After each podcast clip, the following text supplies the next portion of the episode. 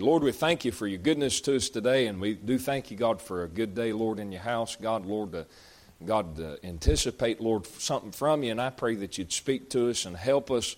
God, minister to us, Lord, and, and deal with us, God. Lord, we thank you for how merciful and gracious you are to us, God, Lord. How unworthy, God, we are, and yet, Lord, you still pity us as a father does his children. And God, I thank you for that. And Lord, we pray, God, that you'd have mercy on us this morning. God, look our way. We pray, God, Help us to humble our hearts before you, Lord, to look into the Scriptures. Lord, let you speak to us. God bless your word to our hearts. In Jesus' name we pray. Amen. All right, Ephesians chapter 6. We've been, we have worked our way down from about 14, talking about these elements of the armor of God. And so I'm going to just back up a little bit to verse 14 and read through here. We're going to start in verse 17 this morning. But in verse 14, he says, Stand therefore, having your loins girt about with truth, and having on the breastplate of righteousness, and your feet shod with the preparation of the gospel of peace.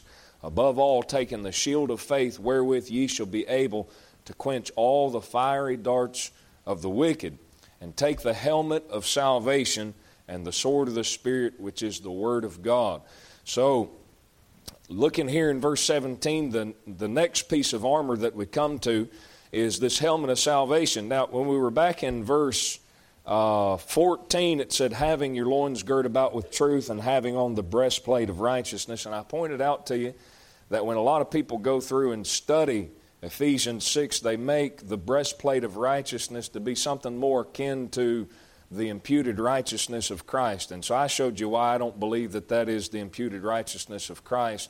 I showed you why I believe that it's uh, personal righteousness. So we looked at that, tried to go through those things. Well, when you get down to verse 17 and he talks about taking the helmet of salvation, people try to do the same thing. And, and let me just be clear, let me just say this and then we'll move on. I don't have a problem with somebody making the breastplate of righteousness to be a picture or type of imputed righteousness, the, what you get when you get saved. And the same thing with the helmet of salvation. There's nothing, nothing wrong with that. But I really believe, I know that you cheat yourself out of a lot of uh, material. You cheat yourself out of a lot of truth that the Lord could use to help you in your Christian life that would make some sense to you. So it's the same thing with verse 17 take the helmet of salvation. So I don't really look at this along the lines of. Uh, uh, what a man putting on a helmet of salvation when he gets saved. When you get saved, you get enlisted in, in this army. You get enlisted in the fight.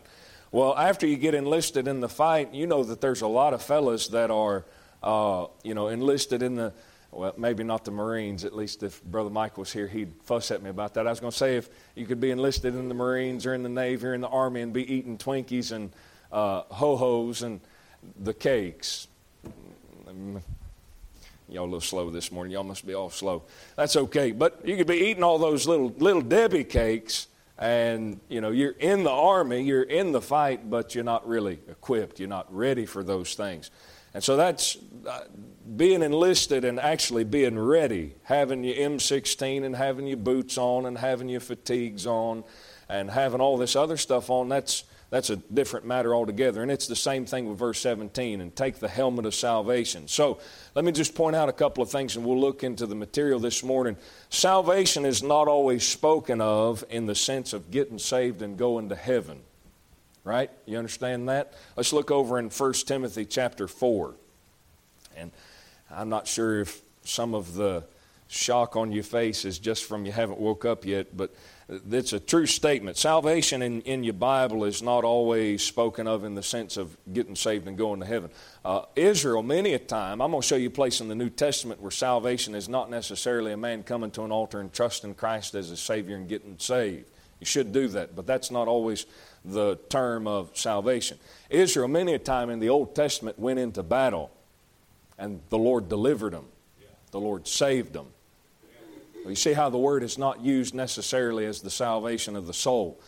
I was swimming out one day. I'm just using this as an example. I, this hasn't happened to me, but I was out swimming at the beach one day with all my clothes on. With all my clothes on. All right. I was out swimming at the beach one day. People are strange, man. Get out at the beach and people get this mindset to where everybody wants to see you with your clothes off. Spare us. You offended me. You're offending me by not having clothes on. But, anyways, you're offending the Lord, is really what you're doing. That's the more important thing. But, anyways, but you're still offending me. ah! Oh, man, I totally got myself distracted. after getting mental images out of my brain this morning. But I was out swimming at the beach and stuck my hand up, hey, I'm drowning, and a lifeguard came out and saved me. That doesn't mean that I'm going to heaven. That means I was in danger and somebody delivered me from the situation that I was in. Got that? All right, 1 Timothy chapter 4 before we get any more crazy. 1 Timothy chapter 4, look in verse 16. Paul said to Timothy, he said, Take heed unto thyself and unto the doctrine, continue in them, for in doing this thou shalt both save thyself and them that hear thee. The simple point of the matter, just from this verse, all I'm trying to point out to you is that you know that salvation is not something that you do. You don't save yourself. And you don't save salvation in the sense of going to heaven. You don't save yourself, and you can't save then anybody else. So when he talks about salvation here, he's not talking about going to heaven. Salvation, now when I die, I'm going to heaven. What he's talking about is the salvation of your life. Your life needs to be salvaged. Well, how do you do that? By taking heed to the doctrines which you've learned. And in doing this, you're going to save yourself and them that hear you. You see that? Uh, let me just throw this in there and we'll move on. Uh, one of the things that throws people off is that the King James Bible was written, it was translated, put together in 1611. And so it's Elizabethan English, and so a lot of folks look at the King James and they say, well, it's so hard to understand. And sometimes it is a little bit tricky because it was written in the common tongue, it was written in the vulgar language, not dirty or unclean, vulgar meaning common. It was written in the common tongue of that day and age. You're not, you don't really, uh, you go read something by Shakespeare and then read your King James Bible, and you can see some similarities, but Shakespeare's writings are very, very elevated as far as complexity. Now, you really got to exercise your brain. That's why I never enjoyed reading Shakespeare when I was in high school. World literature, American literature I could deal with, but world literature I had a hard time with, and that was one of the reasons. But, anyways, so when you read this stuff, people look at it and they, you have to be analytical. It's, it's a catch 22. You have to pay attention to what you're reading in your Bible, but you can be uh, too cerebral. You can too, be too brainy, and you'll miss what's sitting right in front of you on the page. Just read the Bible and trust the Lord to show you and just use some common sense. I don't know why, but I feel a little led to just elaborate here for a second.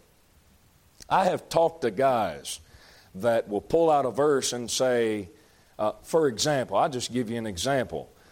I'm not going to run the references because we need to get moving, but in Lamentations, there is, a, there is a verse in Lamentations. Lamentations is written to the children of Israel, if you didn't know that. It's written about Israel Jeremiah wrote the book of Lamentations. Jeremiah was one of the last prophets before Israel went into captivity to Babylon under Nebuchadnezzar. And so when he goes through Lamentations chapter 5, the Bible talks about uh, Israel being likened to Sodom and Gomorrah. Question for you. Please don't answer, just think about this. I'll answer it for myself. Is Israel Sodom and Gomorrah? Answer no. You understand that? We're clear? Okay. A couple of verses after he makes this statement of Israel being likened to Sodom and Gomorrah, he says, Her Nazarites were XYZ. And so I had a guy come to me one time and he said, uh, Lamentation says that Sodom and Gomorrah had uh, Nazarites. I said, What? And he opened up the Lamentations chapter 5 and said, See there? I, I, I said, No, no, that's, that's not for Sodom and Gomorrah, that's for Israel. He said, Well, the antecedent of there is Sodom and Gomorrah. That, that is somebody who was following the, the standard rules of English. What he was saying was correct. What he was saying, the antecedent there the antecedent of there did point back to Sodom and Gomorrah. But Sodom and Gomorrah did not have Nazarites. Sodom and Gomorrah got burned in Genesis 15, I think, somewhere in the beginning. The, the Nazarite vows did not show up until Leviticus and Numbers. Sodom and Gomorrah did not have Nazarites. Common sense. Did I lose y'all? okay. Anyways, that's what you have to do when you read your Bible. You have to pay attention to things. Just use your brain. And don't, don't get too brainy with the, with the Bible. Just l- look at it, trust the Lord. But anyways, all right. So salvation there in the in in First Timothy chapter four verse sixteen. He's not talking about salvation of soul. He's talking about the salvation of your life. So salvation is not always spoken of in the sense of uh, dying and going to heaven. And we also know, I, at least I think we know, I hope you understand that salvation is not limited to the salvation of your soul and spirit. There is also salvation of your body, which has not happened yet. All right, look in Ephesians chapter 1. You say, How do you know that the salvation of my body hasn't taken place? Look at you. I rest my case. And I, I say that trying to be a little bit funny, but you know that's true. I mean, you, the older you get, the more you begin to fall apart. And that's just, that's just the way that it is. Now, the Bible talks about in Isaiah chapter 53, he bore our griefs, he bore our sorrows, he, he, took him, he, he himself took our sicknesses upon him when he went to Calvary. And so, a, a, Pentecostal, a Church of God, Assembly of God, they'll run to Isaiah 53 and see there's healing in the atonement. And therefore, if you get right with God, God will bless your health. God will take care of you and you'll never be sick. Well, there is healing in the atonement. There is. That's what Isaiah 53 says. The problem is, the truth, not the problem, but the truth of the matter is, is that that healing, that uh, healing that's found in the atonement does not show up in your body until your body, until your body is born again, until it's regenerated. And your body is not born again. It is not regenerated yet. Look in Ephesians chapter 1, look in verse 4. Ephesians chapter 1 verse 4. According as he hath chosen us in him before the foundation of the world that we should be holy and without blame before him in love, having predestinated us unto the adoption of children by Jesus Christ to himself according to the good pleasure of his will. So a Calvinist will come to Ephesians 1 verse 5 and say, see there, there's predestination. You're predestinated to go to heaven and predestinated to go to hell. That's not what the verse says. He said, You're predestinated unto the adoption of children. Predestination is a real thing. Do you believe in predestination, Brother Nathan? Absolutely. It's right there. What you have to do is you have to define the adoption of children. So hold your place in Ephesians 1 and look over in Romans chapter 8. Let's define the adoption of children. We've been through this stuff, but I'm just trying to lay some groundwork for what we're going to look at here in just a second. Romans chapter 8, what we're talking about is that salvation is not necessarily limited to the salvation of your soul, there is a salvation of the body. Romans chapter 8, and look in verse 23.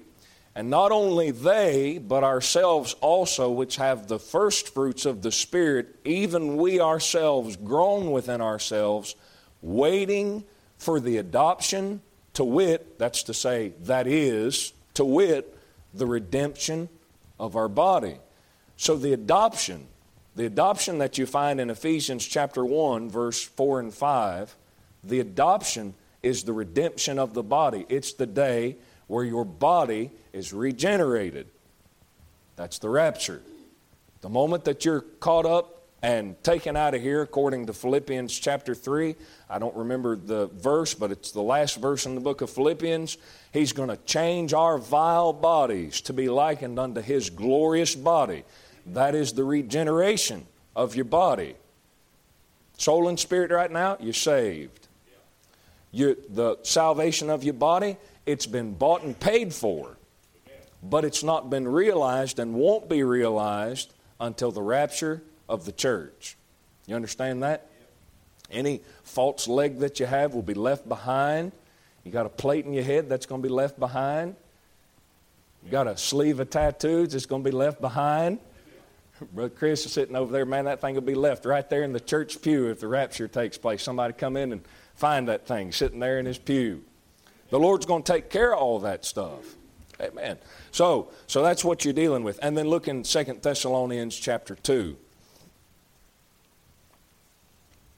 This is really a, a good set of verses to go over for us to look at. We're not looking at it too deep this morning. These are some good things for you to keep in the back of your mind because it helps keep you in between two heresies. And one of those heresies on one side is Calvinism. You say you're not a Calvinist? Not at all. Not a Calvinist at all. Second Thessalonians chapter 2 and look in verse 13. The Bible said, But we are bound to give thanks always to God for you, brethren beloved of the Lord, because God hath from the beginning chosen you to what? Well, my soul, man, if there ever was a verse that supported Calvinism, that would be the verse. God's chosen you to salvation. But look at the context of chapter 2. The context of chapter 2, verse 2, last part of the verse, as that the day of Christ is at hand. Well, what he's getting ready to talk about is things starting at about the rapture and going through the tribulation. And then when he gets, you even look, we're going to look at it a little bit this morning here in 1 Thessalonians chapter 5, talking about the day of the Lord. Well, that's the, that's the context of what he's talking about. So when he says he's chosen you to salvation through sanctification of the Spirit and belief of the truth, what he's talking about, that, that salvation in 2 Thessalonians 2.13 is the salvation of your body. He's chosen you. Look at it one more time. Let me see if I can make this a little bit clear. He's chosen you to salvation through sanctification of the Spirit and belief of the truth. That salvation is a product of sanctification of the Spirit and belief of the truth. Both of those things. Well, what happens if you don't believe? Then you're not, you're not chosen to salvation.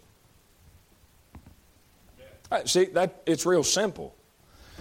Amen. So I, I hope, hopefully, I didn't confuse you, and I don't think I confused you because it's not it's not super hard to understand. So, so two things that we, we I got to you got to understand before we get started this morning that salvation is not always spoken of in the sense of of being saved in the sense that now I'm saved, I'm going to heaven.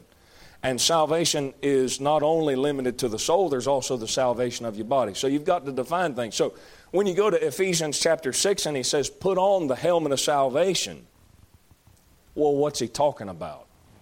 That, that's a good question. So look in Titus chapter 2. Let's lay a little bit of groundwork here. Titus chapter 2 and look in verse 11. Titus chapter 2 and look in verse 11. For the grace of God, Titus 2, verse 11, for the grace of God that bringeth salvation hath appeared to all men, teaching us that, denying ungodliness and worldly lusts, we should live soberly, righteously, and godly in this present world. So, out of that verse, you know, out of those two verses, you know that the grace of God is not a license to live any way that you want to just because you're saved now. That's the problem that a lot of folks who believe that you can lose your salvation, that's the problem that they have with Baptists. We're Baptists. Let me just go over this right quick. We're Baptists. And one of the Baptist distinctives is that we believe in the eternal security of the believer. We believe that. And when you start dealing with somebody who doesn't believe that you doesn't believe in eternal security, one of the things, not always, it depends on the person that you're dealing with, but a lot of folks stand up and say, "Well, you believe that a man can get saved and go out and do whatever he wants."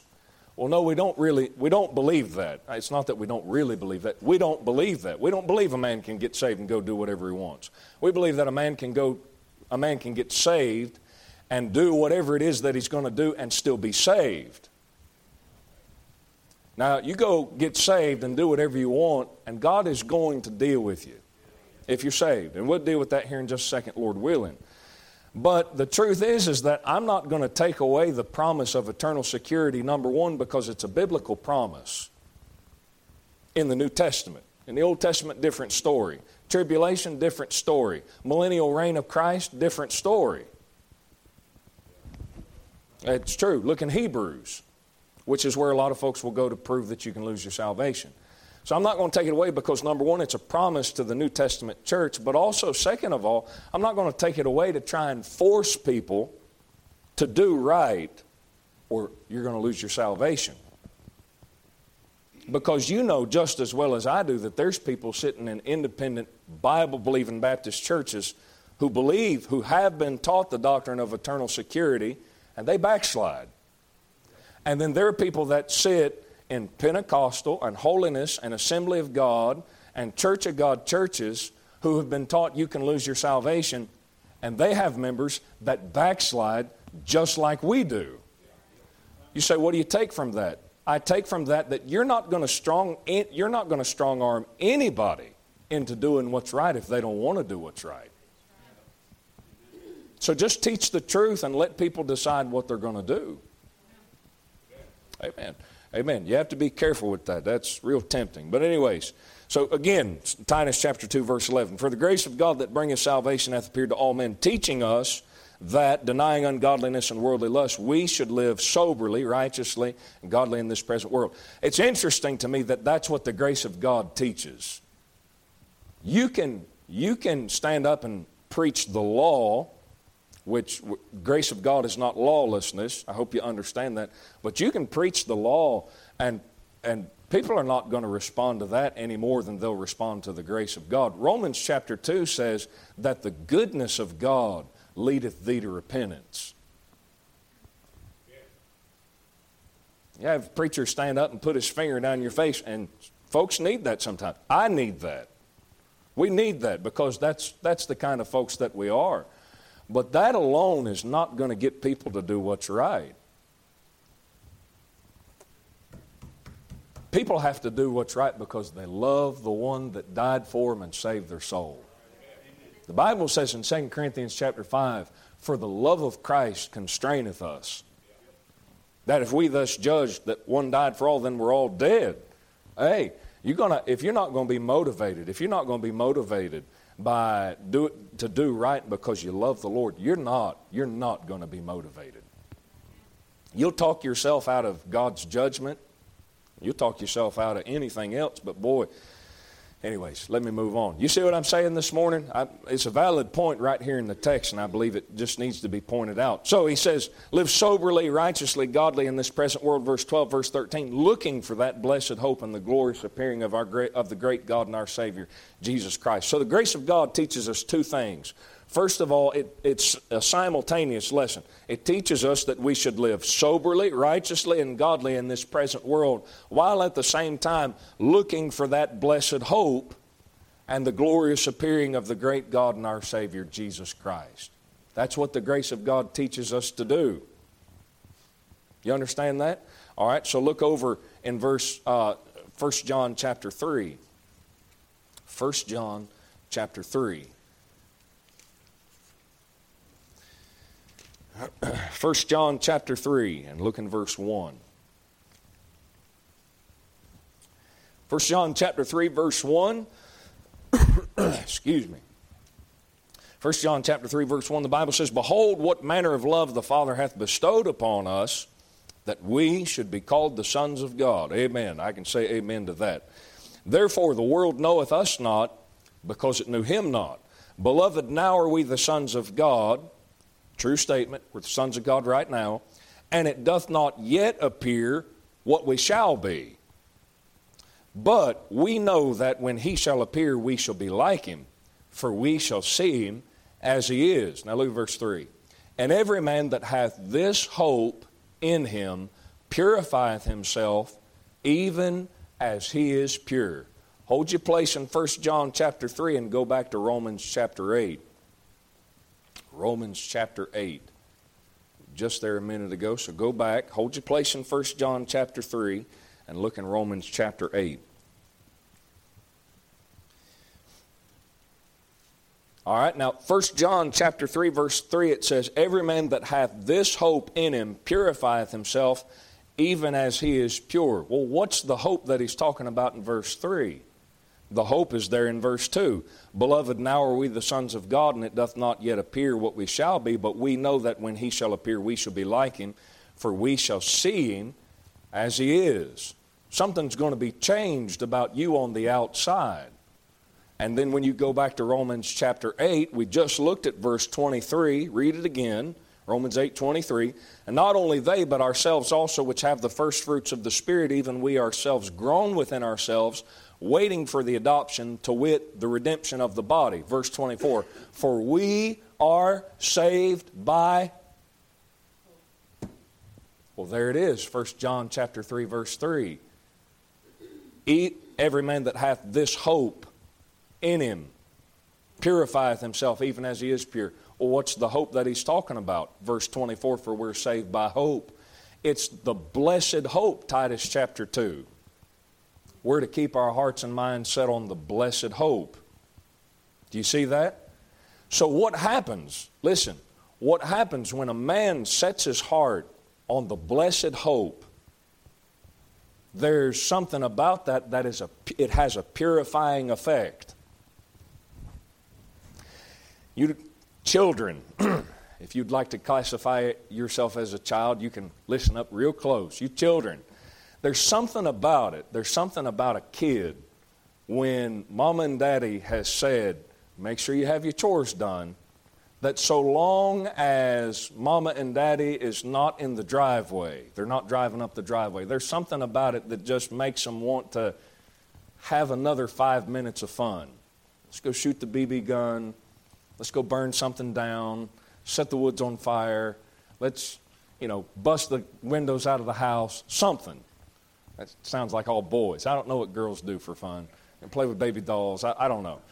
But you see, but the moment that mom or dad is in the vehicle and they're driving up the driveway, and you know that they're going to ask, Did you get your chores done? Did you do what I told you to do? Did you cut the grass? Did you till the garden? There's something, oh, and it's scramble for the last 30 seconds that they're driving up the driveway and try and get it done. Whereas, if you would have lived, if a kid would have lived that way the entire duration that mom and daddy was not there, there would have been a motivation to get some things done the moment that the trumpet, trumpet sounds at the rapture, you know what a lot of Christians are going to do? Oh, where's my tracts? I need to witness. Well, he's in the driveway. It's too late. But today, today, when you haven't heard the trumpet sound, if you'll live like it could happen any moment, there's, there's something in your heart that says, man, I need to do more for, for the Lord. Brother Nathan, don't you ever feel like we ever do enough for the Lord? You say, why? Because the judgment seat of Christ is coming. And I can guarantee you one thing every single one of us, when we all stand before the judgment seat, we're all, all of us, me and you, and every Christian that's not here, we're going to wish, man, I wish I'd have done a lot more. Well, see, that, 1 John chapter 3, it's a purifying hope. The Lord's coming. Hope is not, I hope He's coming. It's a, it's a reasonable expectation. Did He say He was coming? John chapter 14. He said, I go away, I'm going to prepare, prepare a place for you, and if I go, I will come again and receive you unto myself. He's coming. Preachers have been preaching this for decades. He's coming. Centuries. Centuries, not decades, centuries. He's coming. And it's been going on for so long, and now we're in the Laodicean church age, and people have got their distractions. They've got their phone sitting in their pocket, and they've got this and they've got that, and it's just out of sight, out of mind. You don't hear preachers preach about it much anymore, and so we're just trying to figure out how we can enjoy life today. And as a result, you know what's happened to the church? It's getting dirtier and dirtier and dirtier and dirt. You see my point? Every man that hath this hope in him purifieth himself even as he is pure. You say, what's the solution? Christians, we have got to get our minds back on the fact, hey, the Lord's coming. You know, when I was a little boy, I say this and we'll move on and look at some more scripture. When I was a little boy, I was born 1988. I'm sure that makes some of y'all feel real old. That's probably the year that some of y'all graduated high school. I, that's pretty funny to me when I hear people say that. I graduated high school in 1988. Man, that was the year I was born. but when I was born in 1988, I was born on the tail end of a time where people were living in anticipation of the Lord returning at the rapture. I, was, I came into this world on the tail end of a time when people would leave church, they would say things along the lines of, uh, if, if I, it's either here or there or in the air. Some of y'all might remember that. People was looking for the Lord to return. And then it, then it changed to, well, we'll see you at church uh, Wednesday night, Lord willing. And then it changed to, we'll see you Wednesday night. And the, the church is in a state where it's bad. It's a bad, bad situation. You say, well, what do we have to do? We have to get our minds back on the fact, hey, man, the Lord's coming. And you know what that'll do? That'll put some joy in your heart.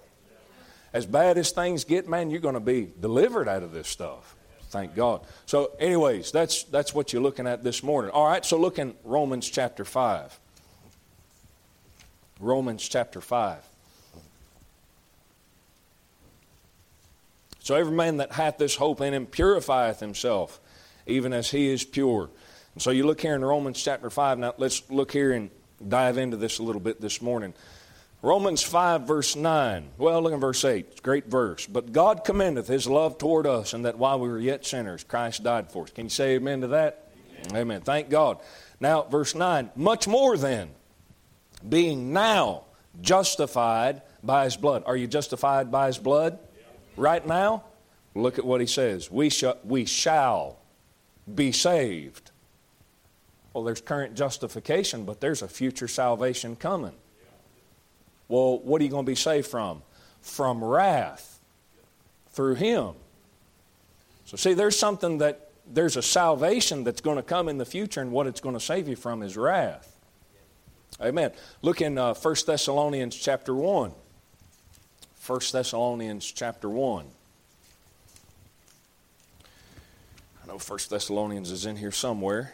1 Thessalonians chapter 1 and look in verse 8. 1 Thessalonians chapter 1, look in verse 8. For from you sounded out, excuse me, the word of the Lord not only in Macedonia and Achaia, but also in every place your faith to Godward is spread abroad, so that we need not to speak anything for they themselves show of us what manner of entering in we had unto you, and how ye turned to God from idols to serve the living and true God, and to wait for his Son from heaven, whom he raised from the dead, even Jesus. Now, pause there for just a second and look at me. Do you see what that verse says we're waiting on? We're waiting for his Son from heaven, Jesus. Learn all you can about the Antichrist. Learn all you can about the tribulation. That is not who we are looking for. We're looking for His Son from heaven, with, whom He raised from the dead, even Jesus, which delivered us from the wrath to come. He's not just talking about hell. He's talking about something else. Look in Revelation chapter 6. Rev, uh, Revelation chapter 6, the, the, the wrath of God is always connected to something specific in your Bible. Revelation chapter 6, I'm showing it to you in the New Testament, but when you read through your Old Testament, particularly the major and minor prophets, you can see this connotation show up over and over and over again.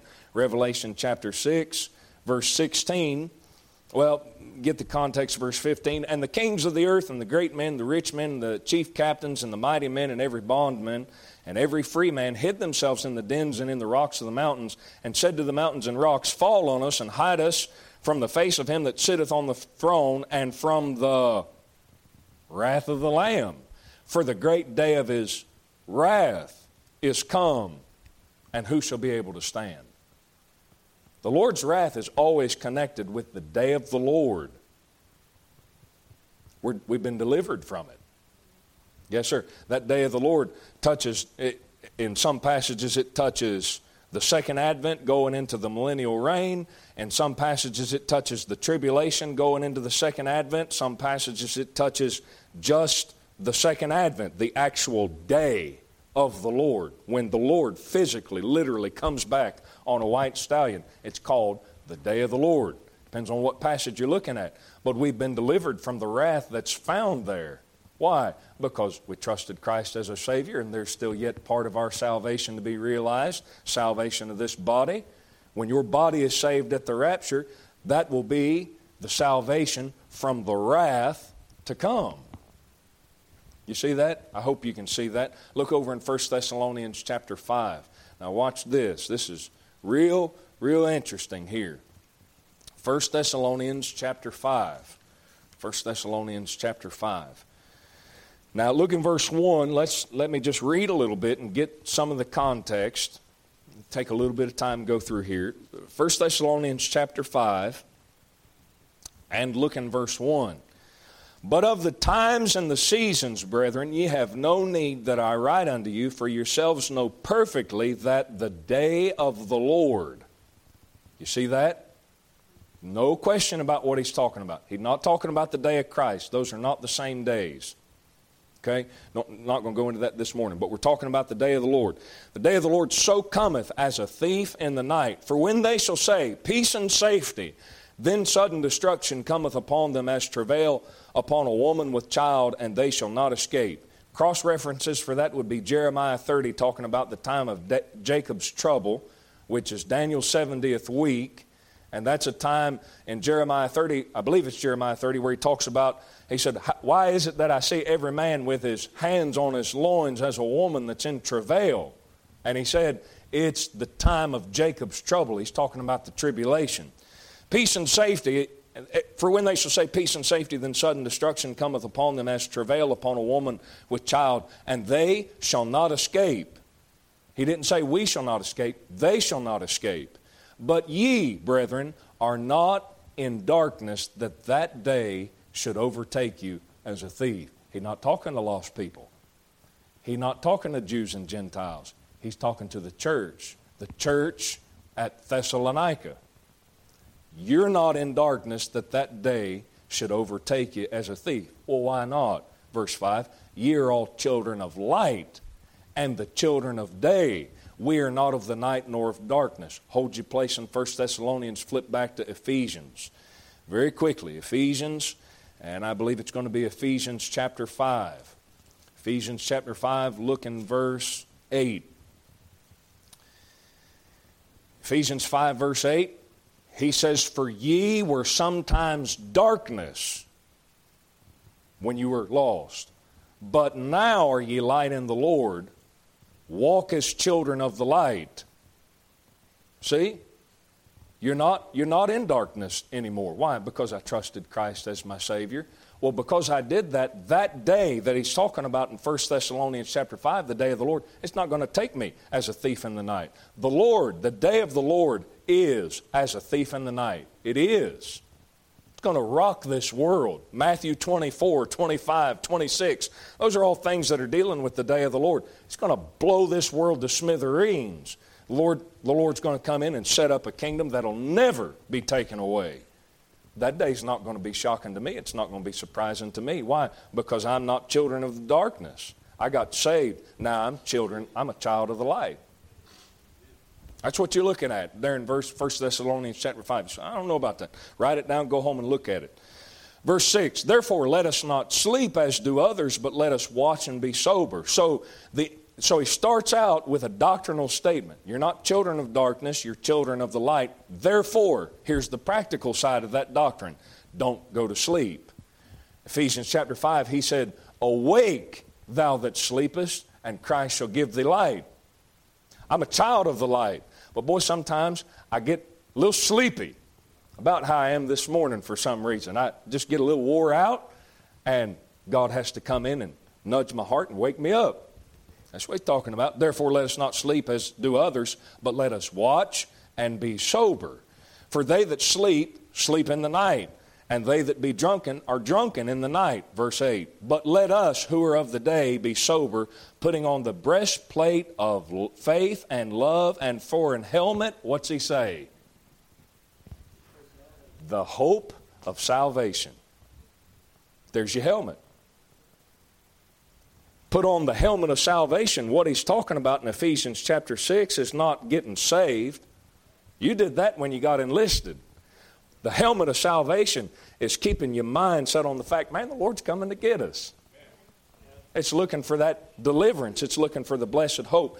That, the glorious appearing of our great God and Savior, Jesus Christ. Look over in uh, Nahum chapter 1. Nahum chapter 1, and then look in Hebrews 12. So get Nahum 1 in one hand and Hebrews 12 in the other. Everybody's singing the song of the minor prophets trying to figure out where Nahum is. Nahum chapter 1, and then look in Hebrews 12. I'll give you a second to get there.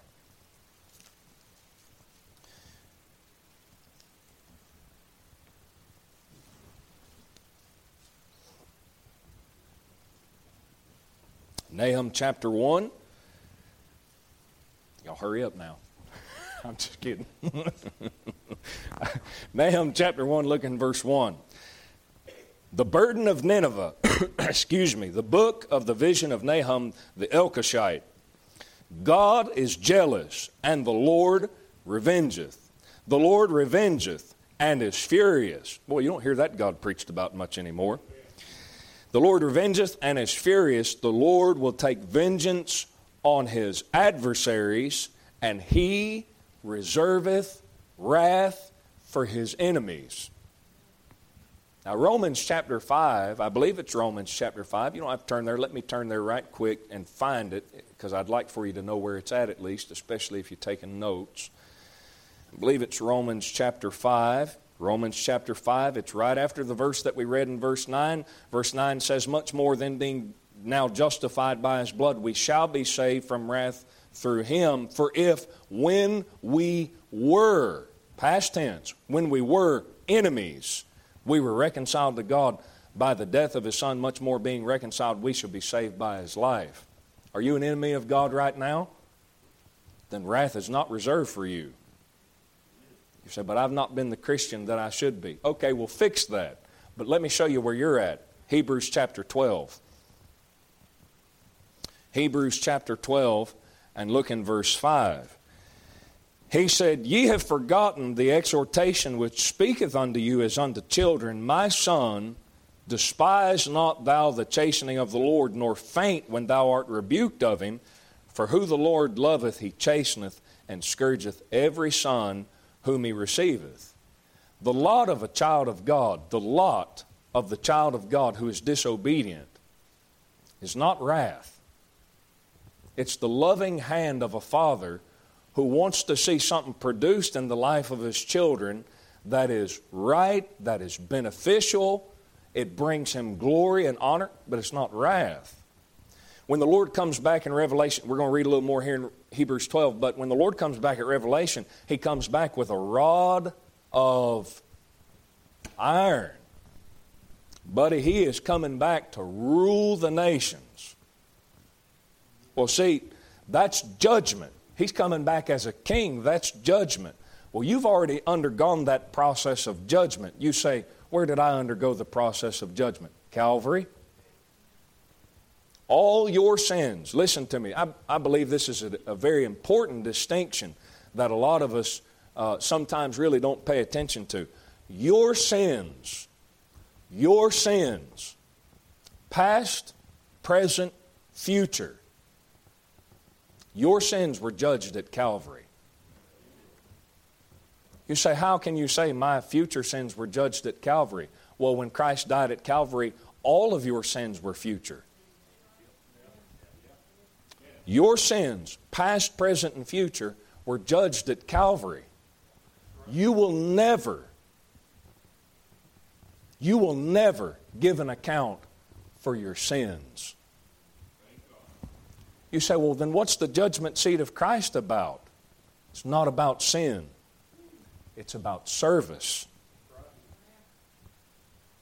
You know what the damage is all about when you get wrapped up in sin and in iniquity in this life? You know what the damage is all about in regards to the judgment seat of Christ? It's Hebrews chapter 12. Let us lay aside every weight and the sin which does so easily beset us. Let us run with patience the race that is set before us. The problem with getting wrapped up in sin right now, it's been paid for. Now, it'll affect your fellowship if you don't confess it. But as far as being judged for your sin, that was judged at Calvary. The problem with sin right now is you're getting wrapped up with something that is going to hinder you in this life from doing something for the Lord, and you're going to see the lack of reward when you get into the millennial reign of Christ because Luke chapter 19, the Lord's going to hand out rewards, and your millennial inheritance is going to be based on what you did with this life. You enjoy fleshly sins and you enjoy getting wrapped up with carnal things and just don't want to get it right. I understand that, man. I'm a man just like anybody else. I mean, I'm not a woman like any of you ladies, but we're, we're men, we're people, and I understand, man, you get a hold of something and you like it, enjoy it. The danger is that you don't get it right, and for two or three years, or 15 or 20 years, you just don't get the thing right, and God has to put you on a shelf and He can't use you. Well, what's the harm in that? I get to live my life for myself. The harm in that is that you don't get any rewards at the judgment seat. And you're going to have somebody look at you and try your works. Your works. God's not, God's not trying to figure out whether or not you're a sinner or not. In your flesh, you're a sinner. That's going to be taken care of at the rapture. But when you're standing before the Lord, in a really technical sense, you're no longer a sinner. But boy, you've got all of this history and this life behind you that you have to give an account for of all the opportunities that you had and didn't do something with it. Or you did, praise the Lord, you did do something with it, and now God's going to reward you. God's going to give you an inheritance in the millennium because of those things. So, verse 7 here in Hebrews chapter 12, but look back in verse 6 For whom the Lord loveth, he chasteneth, and scourgeth every son whom he receiveth. If ye endure chastening, God dealeth with you as sons. For what son is he whom the Father chasteneth not? But if ye be without chastisement, whereof all are partakers, then are ye bastards and not son, sons. You're an illegitimate child. That's what that word means, bastards. This world has tried to take biblical terminology and turn it into something nasty. And it's, it's a biblical term. I don't recommend you use it because it does have a bad connotation associated with it, but it's biblical. Verse 9 Furthermore, we have had fathers of our flesh which corrected us, and we gave them reverence. Shall we not much rather be in subjection unto the Father of spirits and live? For they verily for a few days chastened us after their own pleasure, but He for our profit, that we might be partakers of His holiness. It's not enough. It's not enough in this life that you be, have your sins forgiven. That's wonderful. That's the starting place. That's where you have to start. But the thing is, is that it's not enough to just have your sins forgiven. That's elementary. Now, what you've got to do is you've got to concentrate on incorporating holiness in your life. For what purpose? So you can serve God acceptably. Acceptably. Amen. Amen. All right. So that helmet of salvation is not connected with being born again. It's it's connected with having your heart set on the rapture, having your heart set on the blessed hope, the glorious appearing of our great God and Savior Jesus Christ. Are you looking for Him this morning? Yes. Amen. You have no problem this morning that the rapture wouldn't take care of. Amen. Amen. Lord, help us today. God, Lord, thank you for a good time of study. And I pray you'd be with us this morning. God, bless the service this morning. We pray you'd speak to hearts. Bless the folks that are here in Jesus' name. Amen. All right, God, uh, went right up against the clock. Take about five minutes. We'll get started five after.